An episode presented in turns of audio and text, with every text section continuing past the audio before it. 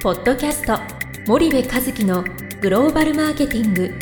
すべてはアジアで売るためには過去1000社以上の海外展開の支援を行ってきた森部和樹がグローバルマーケティングを分かりやすく解説します。こんにちはナビゲーターの東忠夫です。こんにちは森部和樹です。森部和樹の新刊この一冊で全てがわかるグローバルマーケティングの基本が出版されましたぜひお近くの書店アマゾンでお求めください。じゃあ森部さんあの、はい。前回あの法政大学の NBA の話をされてたと思うんですけれどはい。も、まあ、そこで講師をやられているということだったので、はい。まあ、前回概要を話していただいたんですけど、まあ、結構ゲストの方も、うん。まあちょっと私も書面でしか見てない豪華な方がうん。すごいすごい、うん。来てると思うんですけど、うん。なんか森部さんが、うまあ、ゲストの話を聞いて印象に残ってる人ってんいやーそりゃね、まあいらっしゃまあ結構いらいっぱいいらっしゃると思うんですけど。皆さん印象に残ってるんだけど。例えばどういう方が来るかっていうのをちょっとリスナーさんに。例えばねサイバーエージェントの藤田さんとか、うんうんうん。資生堂の大谷社長とか、はいはいはい。あのあとクレディセゾンの社長さんも来たしうん。アメックスの副社長とかね、はいはいはい。いやいっぱい来てますよ過去にね、うん言っていいのかなこあでもまあ大学院の れ公開資料をになってるやてつはな。ってるわな、そうだからこれまあ言ったら先生のねあのコネクションなんだようね、ん。その頼倉先生自体の先生のねえー、こんな人って今言った人はまあ全員腸がつくほど忙しい人たちでしょ。そうですね。だから米倉先生だから来るっていうね。だからこの MBA の授業の米倉先生の授業の一番の醍醐味って、うんうん。この現役のねはいはい。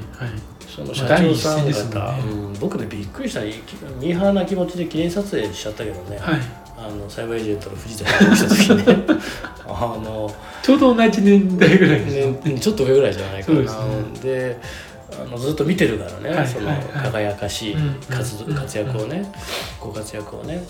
であの呼ぶよとかっつって「マジで先生そんな呼べないでしょ」とそんな第一線で今 もう会社の事業規模もうどんどんどんどん大きくなって、まだ成長してる会社でしょ？はいと思ったらねあの来てくださって、はいはい。であのそのその授業の醍醐味でね何かっていうとね、その学生が、うん。えっ、とまあ言ったらその来た社長の、はい。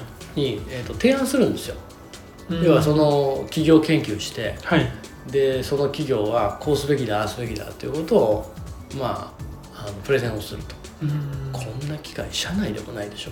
ないでしょうねだからこれだけでも本当ね醍醐味だなと思う。それはじゃあ来たゲストのうん。会社の研究をしてってそうことですか？そうそうそうだからサイバーエージェントだったらサイバーエージェントの研究をして、はい。でサイバーエージェントの次の一手は何なんだってことでバーンバーン提案するんだよね。で資生堂だったら資生堂の次の一手何？クレディセゾン何、アメックス何？みたいなことやるんだけども、はい。はいまあそのその中でいろんなものを学んでいくんうんですけどね、うんまあそのファクト要は調査能力とかっていうものをそこで養われるわけですよね。はいはい。で提案力みたいなものもそこでつくんだけど、まあ、意外に皆さん優しいから、うん。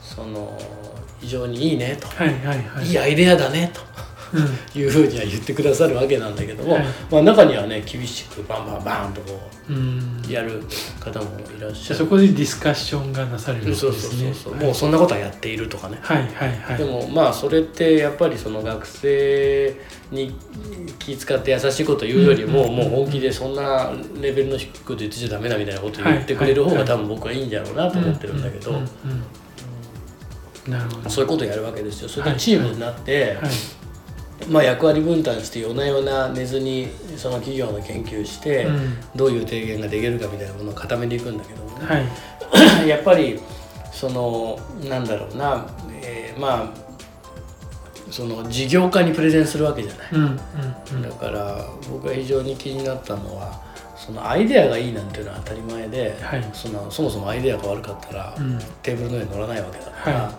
その採算性をどれだけ現実的にシミュレーションできるかっていうのがすごい重要だと思うんだよね。いくらの投資でいくら儲かるのっていう、はい。経営者はそれしか見てないから、いくら使ったらいくら儲かるんですかっていうことがやっぱりその置いてきぼりになる提案がどうしてもその学生っていう名が付く人たちっていうのはやっぱそこがちょっとあるんだよね。うん。どちらかというとそのアイデアベースで、はい。こんなにいいアイデアこんなにいいアイデアなんていうんだけど、世の中にいいアイデアなんて腐るほどあって、はいそのいくら投資したらいくら儲かるの、うん。どれぐらいの時間軸でっていうもうこれがすごくビジネスの世界では重要でしょ？はい。だからそういうことをこう身につけていく、うんうんうん。非常にまあなんだろういいいい場っていうのかな。あれこそが僕はね、あのあの授業の米倉先生の授業の醍醐味なんじゃないかなと思ってて。で基本的に先生口悪いけど、